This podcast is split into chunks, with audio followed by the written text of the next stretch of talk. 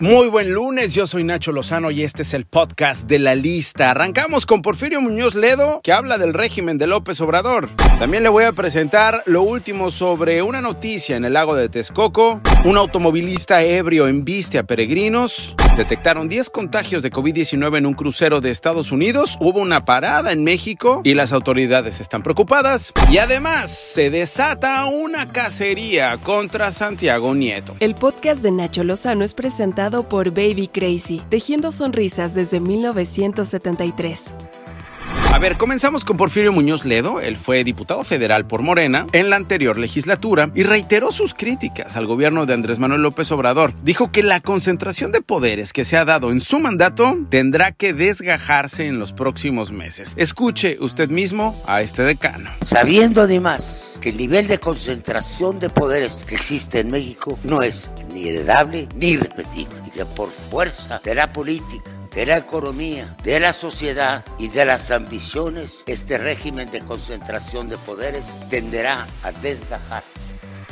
El gobierno federal, por cierto, pretende emitir un decreto para declarar 14.000 hectáreas del oriente de la ciudad, donde se ubica, por cierto, el aeropuerto de Texcoco que quería construir Enrique Peña Nieto y que no pudo construir, para convertirlas en un área protegida. Ante esta situación, el presidente López Obrador dijo que va a consultar a 16 ejidos que se encuentran en las inmediaciones de este proyecto. Que no se olvide que se pudo eh, tomar esta decisión de eh, cancelar por voluntad de la gente esta obra del aeropuerto porque teníamos la otra opción, la base de Santa Lucía, la base militar, la base aérea de Santa Lucía, Santiago Nieto acumuló en 25 meses siendo titular de la Unidad de Inteligencia Financiera de la Secretaría de Hacienda cuatro propiedades y un automóvil con valor de 40 millones de pesos en total. Cualquiera diría, ¿y qué tiene de malo si compró todas estas cosas de manera honrada? Bueno, el pasado 2 de diciembre fue presentada ante la Fiscalía General de la República una denuncia anónima sobre este presunto enriquecimiento ilícito contra Nieto y las oficialías de partes estarían involucrando al acusado y al acusador con pruebas en la mano para saber si efectivamente esas propiedades son bien habidas o no. Al frente de la unidad de inteligencia financiera, Nieto percibía un sueldo de 107.358 pesos, por lo que pues simple y sencillamente las cuadras no cuentan o las cuentas no cuadran o vaya usted a saber cómo se las arreglaron.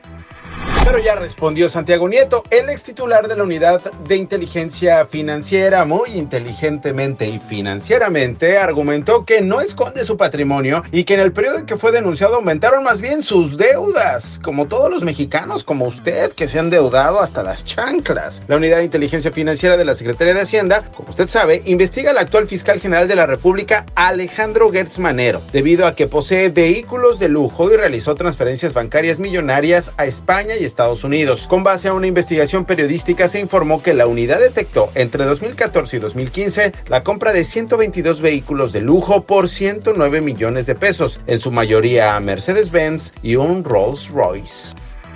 Este fin de semana se dieron a conocer imágenes de Alejandro Esquer Verdugo, el secretario particular del presidente López Obrador, pues moviendo dinero de un fondo para damnificados. Esta investigación fue hecha por latinos y mexicanos contra la corrupción. De acuerdo con el reportaje, el 28 de diciembre de 2017 asistió a una sucursal en San Ángel, en la Ciudad de México, de Banco Afirme para depositar dinero en efectivo al fideicomiso por los demás, con el que Morena prometió reunir recursos para los damnificados del sismo del mismo año. Desde dos cámaras distintas del circuito cerrado del banco, se puede ver a Esquer en la caja de esta sucursal mientras saca de un saco un fajote de billetes amarrados, sí, por ligas, y los deposita a una cuenta del fideicomiso. Además de él, se puede ver a la oficial mayor de la presidencia, Denise Basto, que al igual que Esquer fue a la misma sucursal el mismo día, pero con 15 minutos de diferencia, a depositar con el mismo cajero 50 mil pesos a la cuenta del fideicomiso. Hoy, sobre esto, desde Palacio Nacional, el presidente López Obrador. En el 18, cuando la campaña, se hizo una denuncia. El INE, que son muy cercanos a nosotros, muy amigos, este, hicieron la investigación, llegó hasta el tribunal y las tomas de donde está recogiendo el dinero o entregando el dinero, se las pidió el INE y el tribunal al banco Y ahora un periodista corrupto, este Lore de Mola, eh, da a conocer las tomas de la Cámara del Banco. Esta información la tenía el INE o el Tribunal Electoral. El tribunal en su momento resolvió que no había este, ningún delito, pero este, aplican la máxima de lampa del periodismo, que la calumnia cuando no mancha tizna. Una noticia muy desafortunada. Usted sabe que en estas semanas muchos peregrinos vienen de diversas partes de la República Mexicana con rumbo a la villa con motivo del 12 de diciembre, el Día de la Morenita, de la Virgen de Guadalupe. Bueno, pues este fin de semana un grupo de peregrinos que salió de Xochimilco fue atropellado por un conductor que iba en estado de ebriedad, borracho, en la calzada de Tlalpan, en la Ciudad de México. De acuerdo con las autoridades, 12 personas resultaron heridas. Sí, es muy triste, está muy mal. y terrible que personas en estado de ebriedad... eh, Por favor, y por necesitamos su fortuna apoyo. los compañeros nos detuvieron y, y, pues, todo el peso de la ley. A la que escuchó es a Claudia Sheinbaum, quien confirmó que los dos que iban en el coche, incluido el conductor, han sido detenidos. Y otro accidente. Fatal. Un tráiler se quedó sin frenos. Chocó contra 16 coches en la carretera Puerto México, Ojo Caliente, en Coahuila. Cuatro personas hasta el momento confirmadas muertas. La carretera se encontraba con circulación lenta por la volcadura de un camión en el kilómetro 231 y el tráiler embistió a los coches después de haber perdido los frenos. Estudiantes, exalumnos, profesores, académicos y personal administrativo del CIDE marcharon hacia las oficinas del Consejo Nacional de Ciencia y Tecnología el fin de semana para pedir respeto a su comunidad y para mostrar su desacuerdo con la asignación de José Antonio Romero como director. Algunas de las consignas de la comunidad fueron más ciencia y menos obediencia. ¡Menos obediencia!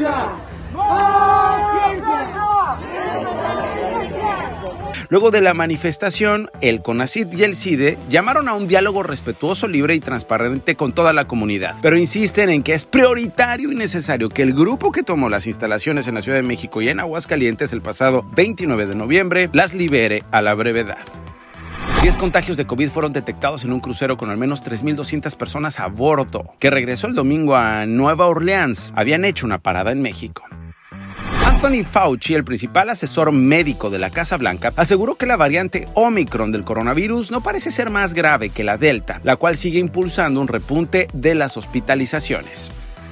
Por cierto, una científica británica, y esto es muy interesante, cuyo nombre es Sarah Gilbert, co-creadora de la vacuna contra el COVID de AstraZeneca, advirtió que una futura nueva pandemia amenaza con ser peor a la que vivimos hoy día, por lo que pidió más inversión en investigación para estar mejor preparados. Le dice al mundo para que escuche a México. Repito, mayor inversión, respeto a los científicos, buenos tratos a los científicos. ¿Es difícil de entenderlo?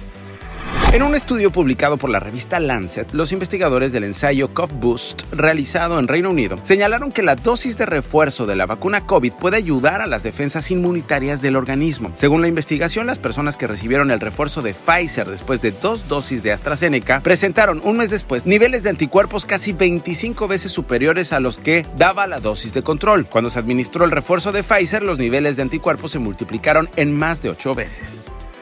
Recuerde, si se quiere enterar de las noticias más relevantes, denle click al podcast de la lista en Spotify. Soy Nacho Lozano y yo se las cuento todos los días. Clic y las reciben así de facilito. Estas fueron las cinco notas más relevantes del día con Nacho Lozano, presentado por Baby Crazy, tejiendo sonrisas desde 1973. Hey, folks, I'm Mark Marin from the WTF Podcast, and this episode is brought to you by Kleenex Ultra Soft Tissues, your ally to help tackle your allergy symptoms this season. I love the change of seasons, but nobody loves pollen and all those other things floating in the air that make you sneeze during this nice weather. Kleenex Ultra Soft Tissues are hypoallergenic and allergist approved, so fight back against watery eyes and runny noses without worrying about irritating your skin. For this allergy season, grab Kleenex and face allergies head on.